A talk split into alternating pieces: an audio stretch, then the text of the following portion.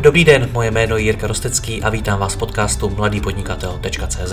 Od roku 2015 vám každý týden přináším nové rozhovory o podnikání, osobním rozvoji a marketingu.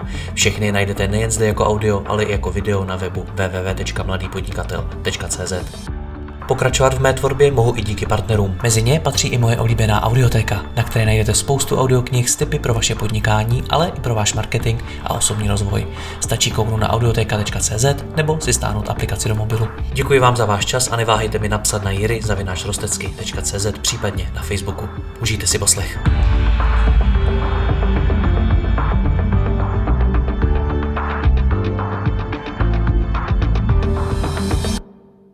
Dobrý den, mnoho z vás možná přemýšlí o vytvoření nového webu nebo redesignu stávajícího. V tomto rozhovoru si budeme povídat o tom, kdy a na co poptat grafického designéra a jak s ním efektivně spolupracovat. Mým hostem je Jakub Haluška, který je mimo jiné autorem designu mladého podnikatele.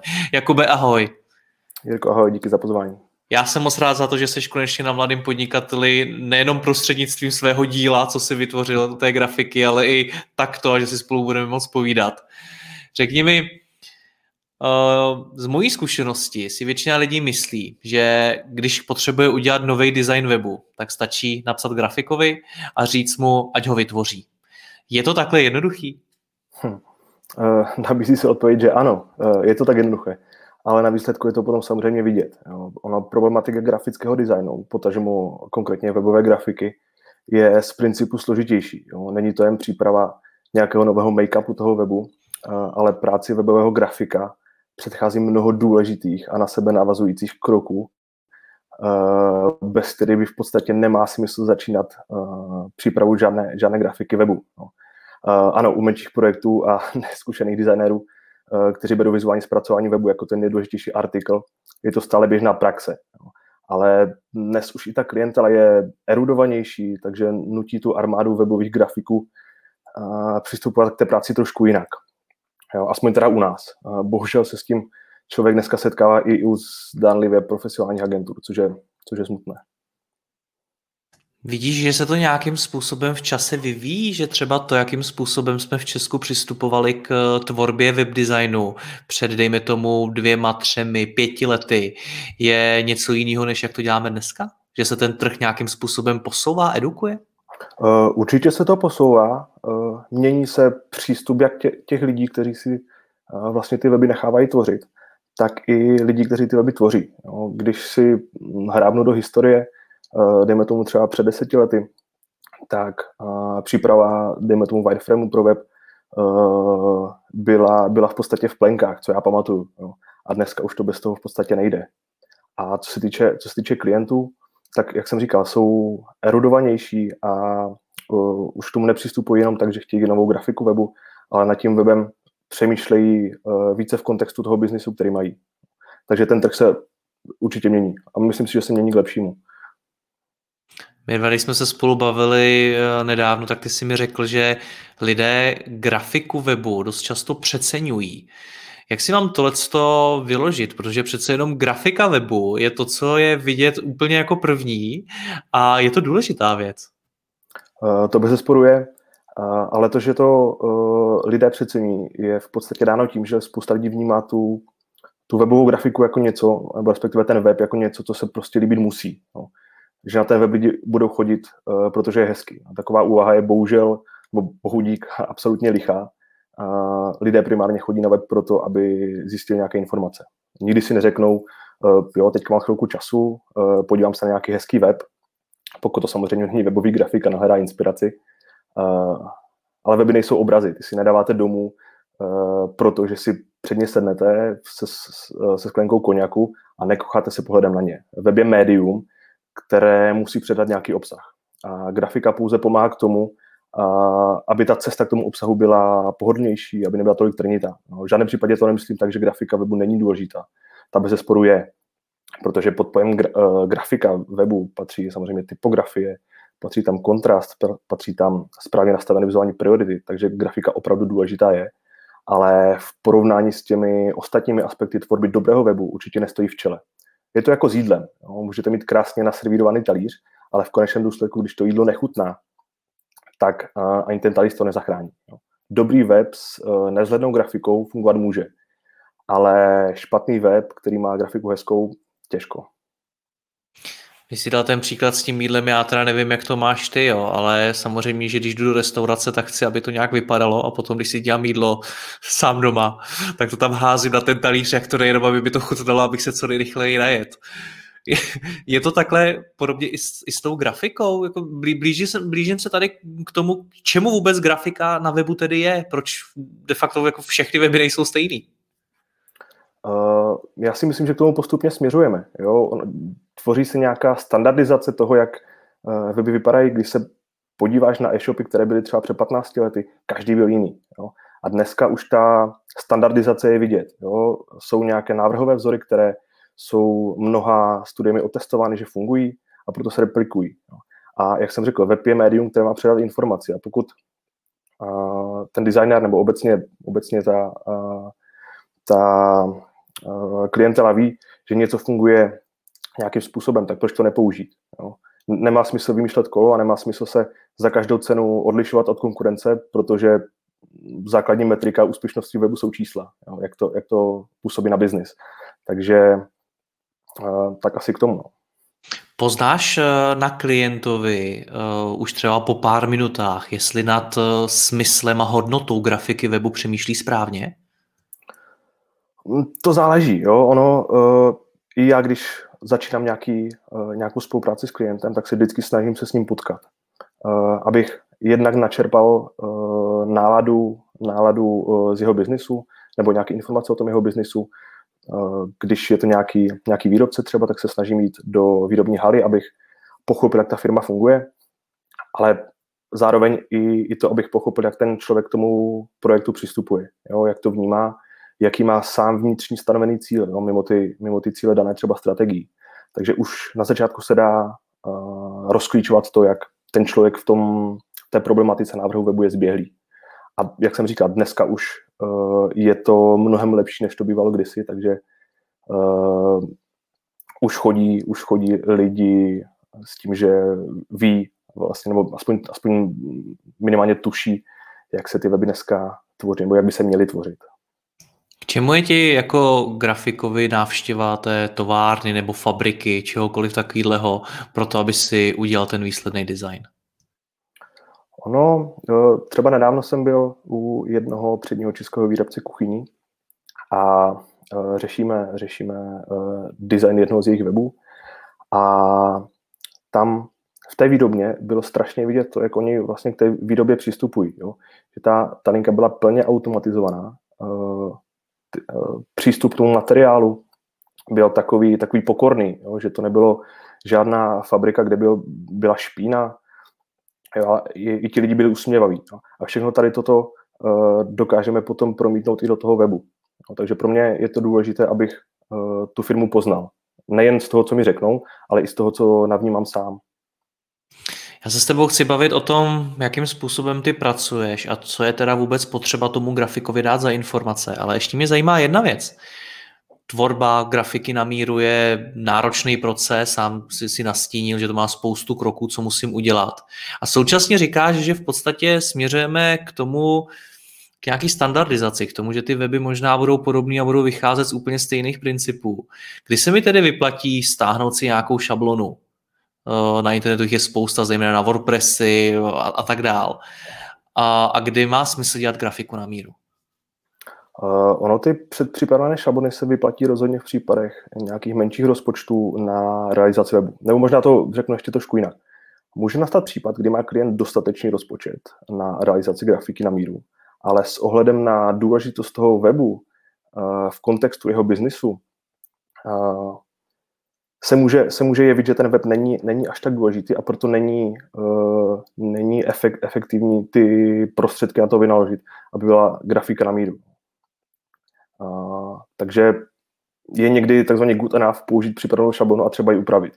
Web na míru se uh, vyplatí v případě, kdy web uh, v biznisu klienta hraje podstatnou roli.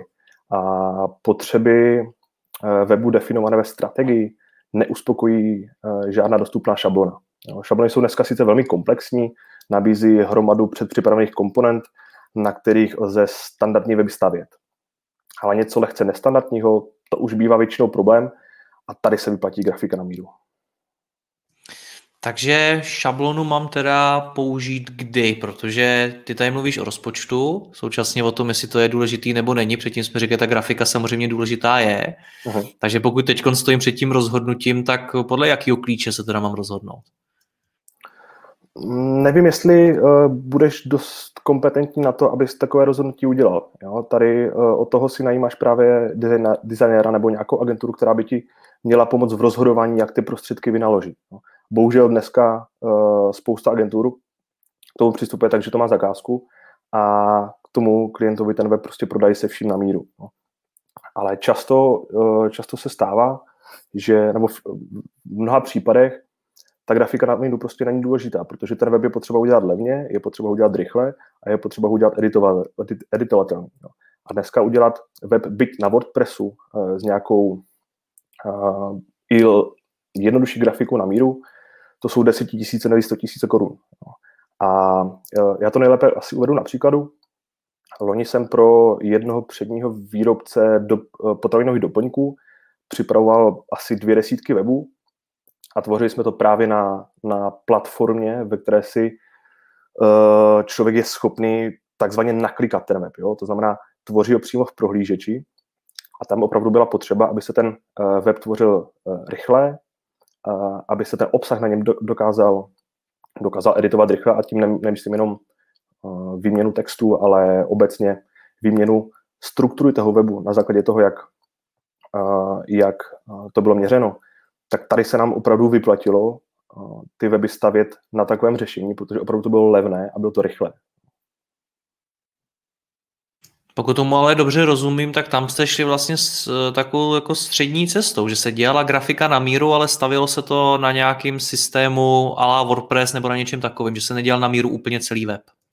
Ona se v podstatě nedělala uh, ani ta grafika na míru. My jsme si udělali, udělali nějaký moodboard, kde jsme si definovali, definovali barvy, definovali jsme si nějaký grafický směr, tak aby to hladilo s tím brandem toho produktu, který jsme na tom webu propagovali a v podstatě všechno se tvořilo v prohlížeči. My jsme si uh, dělali akorát uh, jednoduchý wireframe eh, toho obsahu, který bude na webu a potom už jsme web tvořili, tvořili přímo v prohlížeči a přímo v podstatě s výslednou grafikou. Takže tady grafika na míru taky nebyla. Kolik to stojí teda ta grafika na míru? Kolik stojí auto? No, ono je to... Ono je, no, hodně. no, jak, jak které? No. Ono, uh, je to, je to těžký. Ono opravdu vždycky záleží na rozsahu, ale u těch menších webů se bavíme řádově nějaké nižší desítky tisíc korun. U rozsáhlejších eh, e-shopů nebo u rozsáhlejších portálů tam už se bavíme v, o klidně o stovkách tisíc, nebo nižších stovkách tisíc, dejme tomu. Co v té ceně je? Pojďme se posunout k tomu procesu tvorby grafiky, protože když se řekne grafika, tak si většina lidí představí opravdu jenom ten make-up, jak jsi to nazval, nazval na začátku, to, jak ten web vypadá, ale zatím je přeci poměrně náročný proces. Tak uh, pojďme ho popsat. Jak se tvoří grafika?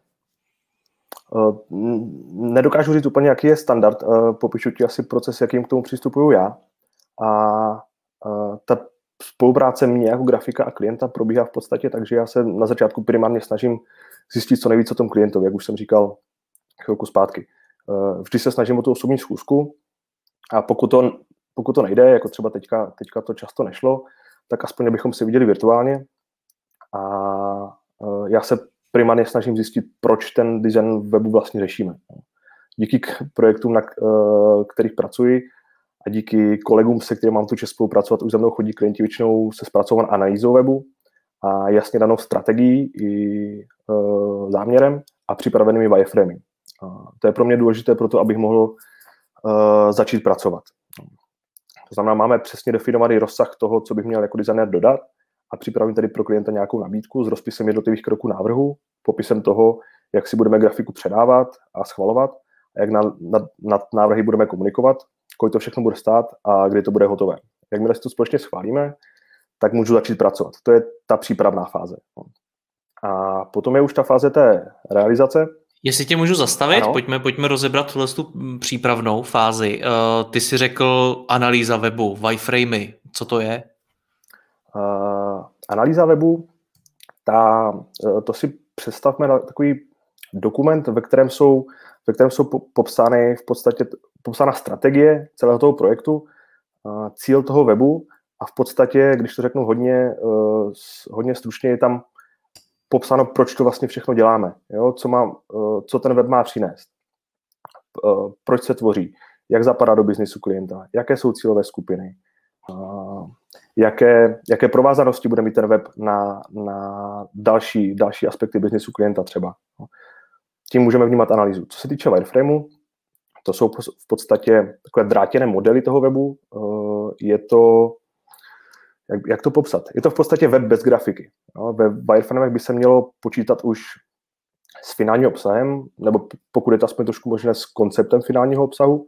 Uh, a jakmile ty jsou, ty jsou hotové, tak to vlastně slouží jako podklad pro práci grafika. Je to v podstatě zadání pro ně.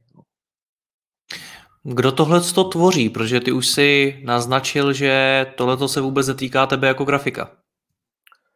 Uh, částečně ano, částečně ne. U několika projektů fungují i jako UX designer, ale uh, tady toto primárně uh, řeší lidé, kteří se naplno věnují uh, UX designu, respektive návrhu webu. Jo.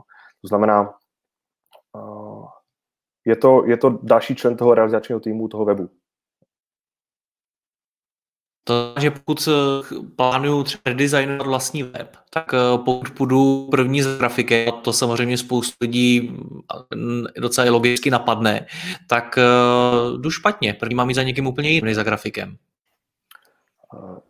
Eh, nejdeš úplně špatně, jdeš dobře, ale dobrý grafik by tě měl nasměřovat o pár kroků zpátky. Jo. Navést tě na ten, na ten správný proces, aby se ten web měl tvořit, určitě nezačínat rovnou grafikou, jo, protože to to je až, až ten jeden z těch de facto posledních kroků před tou finální realizací. No. Takže zkušený a dobrý grafik by, by tě měl odkázat na někoho, kdo pomůže s návrhem toho webu. No, teď nemyslím grafickým návrhem, ale obecně návrhem struktury toho webu. Teď použiju takovou otázku a v, a v ní argument mnoha lidí, Uh, jako Barry, ty jsi přece zkušený grafik, ty musíš vědět, kde na tom webu má co být a jak by to mělo vypadat. Je to tak? Máš ty zkušenosti nebo je opravdu na to potřeba někdo jiný, kdo ti tohle to namaluje? Uh, jak jsem říkal, ta grafika není, není samospásná a opravdu tam jde, tam jde o obsah toho webu, který nikdy nejde uh, vystřelit od stolu. No. U, dobře, u nějakých menších projektů, které jsou opravdu standardizované, nebo, nebo to jsou nějaké opravdu jednoduché vizitky nebo jednoduché prezentace, tam to asi jde. Ale uh, nemělo by to tak být. Jo. U, těch, u těch projektů, kde opravdu ten úspěch toho webu je kriticky důležitý, tak by to tak nemělo fungovat. Jo. Bohužel často se stává, že když klient přijde za neskušeným designérem nebo klidně i nějakou menší agenturou se zadáním, hele, potřebujeme nový web, máme firmu, která vyrábí zahradní domky, chceme tam velké logo, Eh, fotku stromu a naše oblíbená barva je oranžová, tak neskušený designer se tak počítačí a začíná kreslit. Jo. Za s velkou pompou představí design a klient řekne, hm, to není úplně ono, zkus ještě jednou, nebude varianty. Grafik zase sedá a postupně, postupně dělat, dokud se to klientovi nelíbí. Zkušený designer klienta nasměřuje právě o těch pár kroků zpátky, eh, nebo mu v případě nějakého omezeného rozpočtu nebo omezeného času nabídne jiné alternativy řešení toho webu, kterých je dneska nespočet. Dobře, takže specialista na návrh webu nebo nějaký UXák, hmm. tak mi pomůže udělat jak tu analýzu toho webu, kde schrne nějakým způsobem tu strategii, co to ten web vůbec je, jakým způsobem se chce profilovat a podobně. Uh, dá se mnou dohromady wireframey, což je řekněme nějaké rozložení toho webu, kde co má, má být uh, a proč. A tohle to jsou teda ty podklady, které ty jako grafik na začátku potřebuješ. Ano, alfou a omegou pro přípravu webové grafiky jsou finální wireframey to bez sporu. Co následujete? Ne...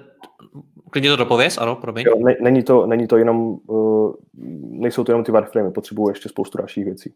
Co potřebuješ dál?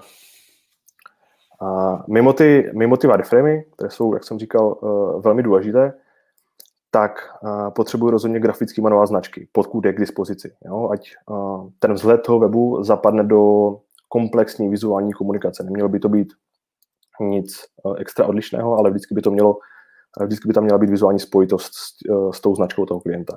Dále určitě nějaké propagační materiály, fotografie, které můžeme použít na webu. Pokud jsou k dispozici, pokud nejsou, tak se dají samozřejmě zakoupit, což je ta poslední varianta, ale mnohdy, mnohdy to stačí pro některé případy, ale pro autenticitu toho webu rozhodně doporučuji používat autentické fotografie. Jo. I kdyby byly nekvalitní, tak vždycky je lepší fotka vlastní, nekvalitní, než cizí, pěkná. Jo. Protože ono to trošku nabourává tu důvěru té firmy, pokud se chlubí v podstatě cizím peří. Tak. Uh, mimo ty fotografie, tak ještě neposlední řadě potřebuji brief k tomu webu. No, jak už jsem říkal, ten potřebuji uh, třeba kvůli definice cílových skupin, no, protože pokud navrhuji web pro starší věkovou skupinu, tak musím počítat s nějakými možnými handicapy, jako jsou například vada zraku, takže je potřeba si dát pozor na dostatečný kontrast, dostatečnou velikost typografie uh, a tak dále, protože naproti, naproti tomu třeba pro puboše trávící hodiny uh, na TikToku máme ty mantinely trošku uvolněnější, ale vždy je potřeba dodržovat nějaké vizuální principy. Ještě něco dalšího potřebuješ? Mm, pro ten, pro ten uh, úvod toto stačí. Uh, dá, se, dá se samozřejmě uh, vymýšlet spoustu dalších věcí, ale potom záleží hodně na, na povaze toho projektu a podle toho se, podle toho se přizpůsobují samozřejmě ty podklady, které, které potřebuje. Rozumím, já se na to ptám i proto, že i třeba v rámci redesignu mladého podnikatele, tak já jsem tě rovnou od začátku propojoval třeba s kodérem, s, s UXákem, s, se SEO specialistou a podobně. Je, je pro tebe i tohle důležitý? Určitě je dobré si uh, se spojit minimálně s kodérem a nastavit si nějaký, nějaký soulad v té práci, protože každý koder dneska pracuje jinak, každý pracuje s jiným softwarem, staví to, dejme tomu, na jiných bootstrapových řešeních. Takže tam eh, je určitě dobré si stanovit už na začátku to, jak já jemu budu eh, dodávat práci, aby se to nekouslo úplně na konci a museli jsme řešit třeba nějakou kolizi v tom dodávání těch podkladů, protože často, nebo často, teďka, teďka už moc ne, ale kdysi, kdysi býval problém s tím, že kodeři neměli Photoshop, třeba když se ještě weby dělali ve Photoshopu, a uh, bývá s tím problém, že každý to chtěl nařazené nějak jinak.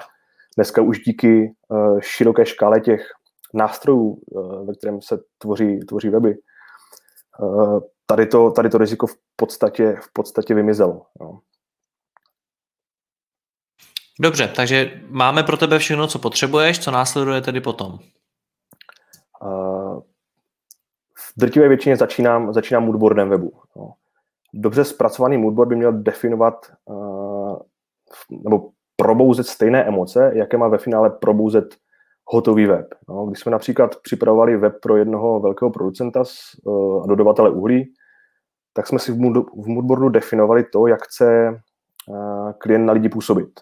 Bylo třeba zachovat odkaz na lokalitu, ve které působí, bylo třeba jistým způsobem prezentovat těžkou práci při té, při té, při té těžbě, a to jsme byli schopni právě díky moodboardu, který byl primárně plný fotografií jo, v různých formách použití.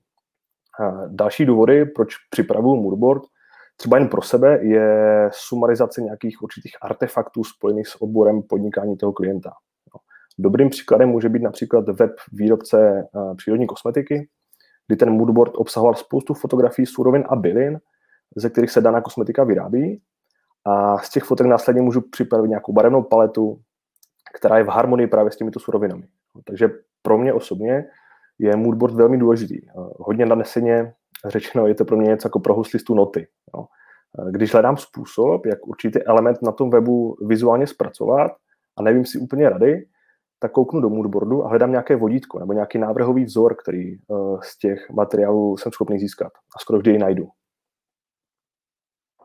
Mně jakožto tvýmu klientovi ten moodboard pomohl pochopit, jak vůbec ta grafika bude vypadat, jak, jaký bude jakoby její styl. Ty jsi mi ještě nedal grafiku toho webu jako, to, jako celého, ale dal si mi jenom nějaké kousky, uh, ukázky, jak by jednotlivé části toho webu mohly vypadat. A já jsem třeba díky tomu pochopil, jak to myslíš, jak si to představuješ a jakým způsobem se to asi bude dál vyvíjet. I tohle to je smysl moodboardu? Uh, rozhodně, protože ono je potřeba si v každé fázi, nebo už na začátku toho projektu definovat nějaké očekávání, které ten klient má. A postupem, postupem času na tom projektu je dobré si ty očekávání více a více formovat a ten moodboard právě slouží k tomu, abych já jako designer nenavrhl něco, s čím ten klient nebude vnitřně sladěn. Takže ten moodboard je v podstatě taková předfáze realizace té, té grafiky, kdy si definujeme nějaký grafický směr, hodně obecně, ale už ten klient si dokáže představit, jakým stylem se ten web asi bude tvořit. No. A sám, sám to řekl, jo, dokázal si představit vlastně, jak ten web uh, bude, bude vypadat v konečném důsledku. Tohle je strašně zajímavý téma, protože zejména v případě tvorby grafiky webu se velmi často stává i to, co ty už si naznačil, a to, že klient po chvíli řekne, mně se to nelíbí, udělej to jinak. Uh, jakým způsobem se v průběhu celé té spolupráce tomuhle tomu předchází, aby se nestalo to, že ti ten klient řekne, hele, to je úplně celý špatně? Uh, super otázka, Jirko, díky za ní. Uh, právě ten moodboard. Jo? Minimálně ten moodboard tomu pomáhá, abychom si stanovili ty mantinely toho vizuálního zpracování, respektive ten směr, kterým, kterým půjdeme. Mně teda osobně se nestává, že bychom e, po realizaci moodboardu a po nějaké první, e, první iteraci té grafiky se vrátili úplně na začátek. Jo. Nestykal jsem se s tím ještě nikdy. Ale co se týče připomínek, tak ty samozřejmě jsou. Grafik není, nebo nemá patent na rozum, takže i grafik dělá chyby, Eh, nebo vnímá něco jinak než, než klient, eh, vnímá něco jinak, než by, než by eh, měl, nebo zpracuje něco jinak, než by to mělo působit. Jo? A klient je tady právě o toho, aby toho grafika v případě tady, toho, tady té kolize nasměroval. My se k těm připomínkám ještě dostaneme, nicméně pojďme postupně. Máme moodboard, což jsou nějaký, když to řeknu blbě, části toho webu, na kterých ty mi demonstruješ, jak to teda myslíš, jak to bude vypadat. Co mhm. následuje potom?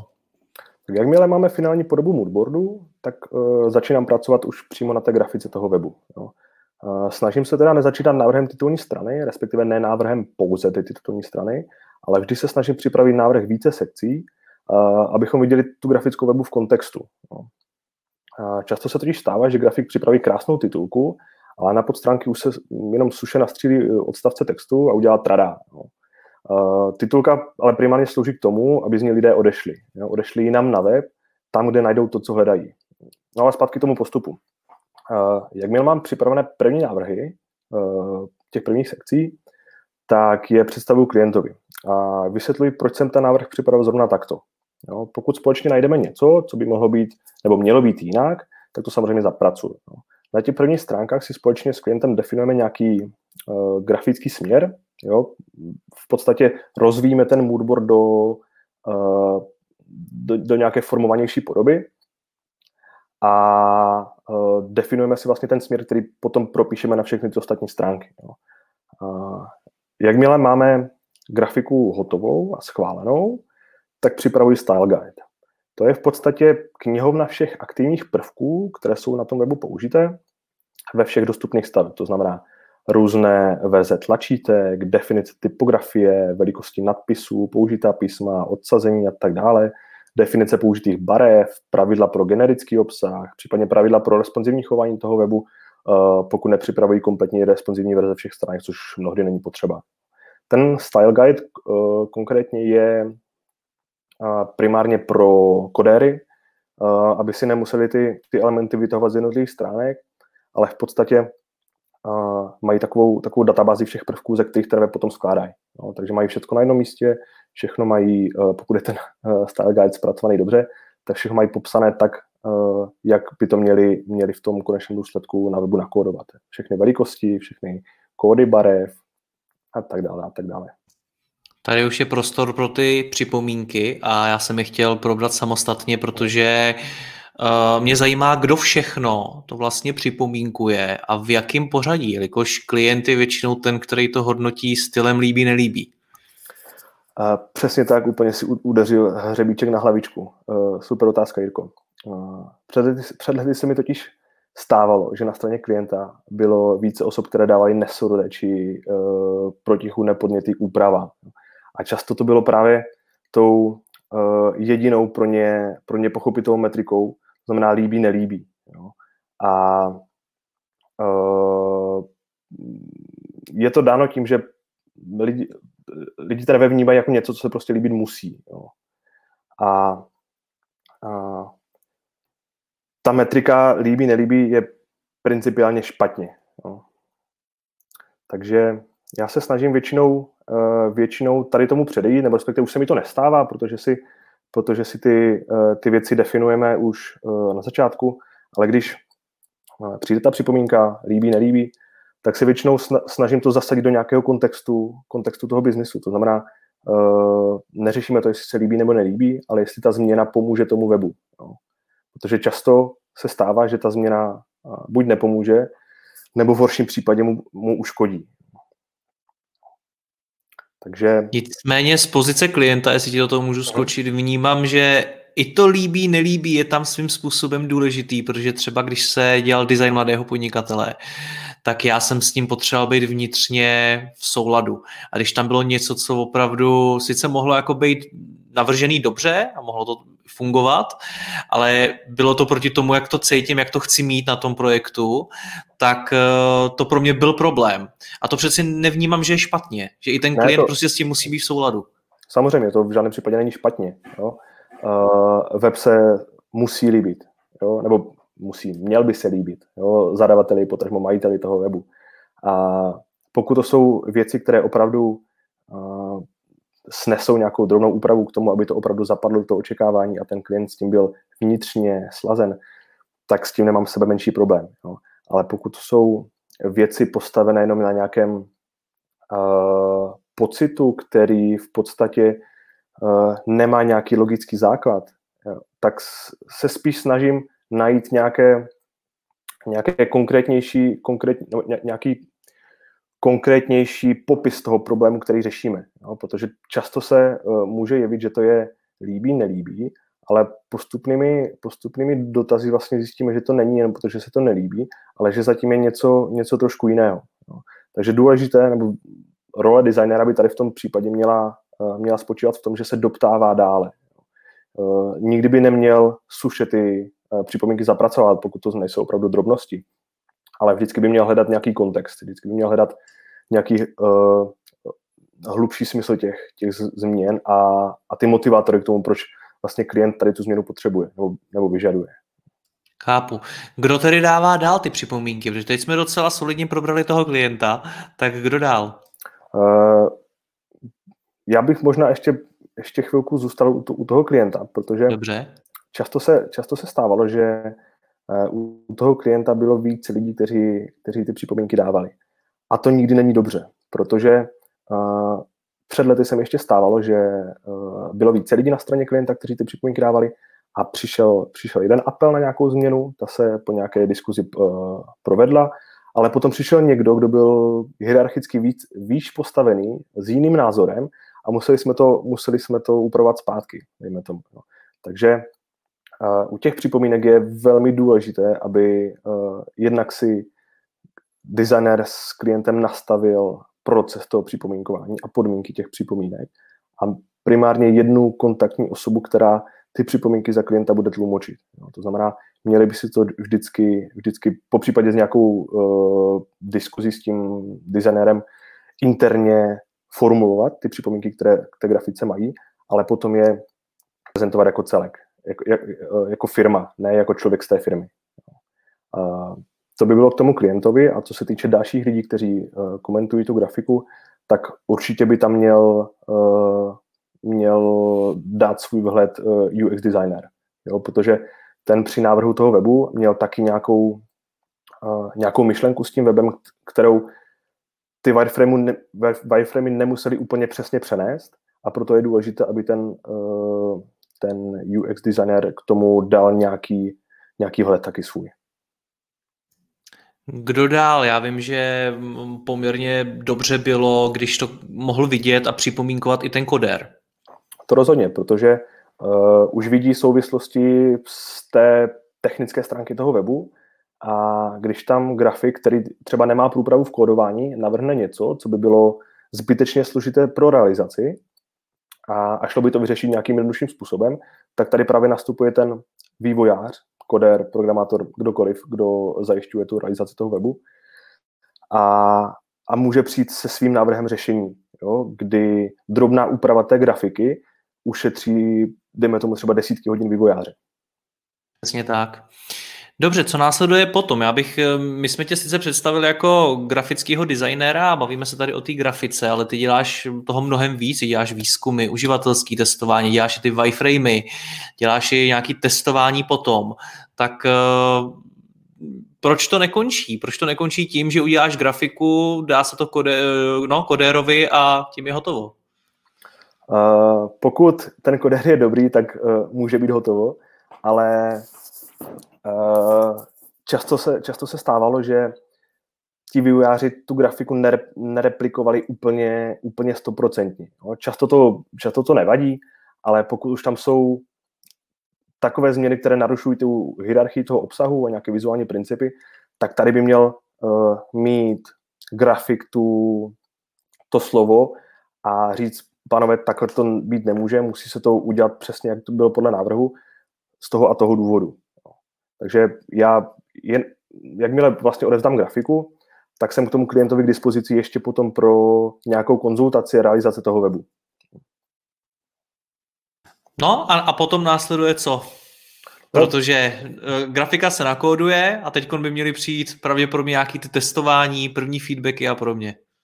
Uh, ano, grafika se nakóduje a, a testuje se samozřejmě. Jo? Testuje se už hotový web.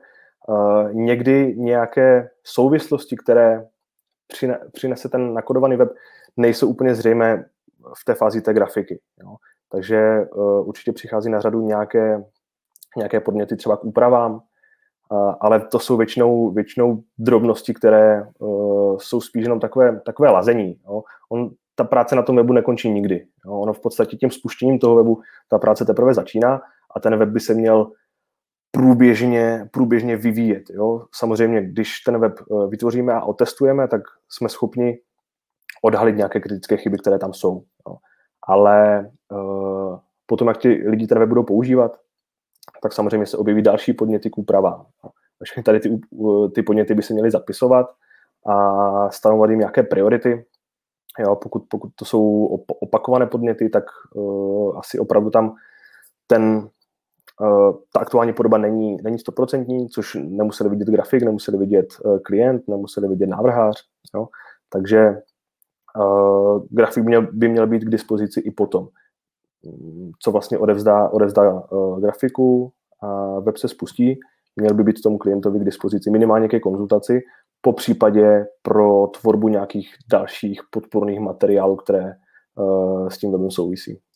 Přesně tak, protože mně přijde, že my se sice bavíme o grafice webu, ale uh, grafika webu už dávno není jenom o tom jednom webu, protože, eh, nebo zejména třeba v našem případě, jsme redesignovali mladého podnikatele, tak vzniklo i mnoho grafiky kolem toho. Já jsem byl až skoro překvapený chvílema, kde všude je potřeba něco udělat, ať to byla, já nevím, ikonka podcastu, eh, ať to byly grafika na sociální sítě, Favicon, eh, taky je potřeba, aby ho někdo vytvořil a podobně.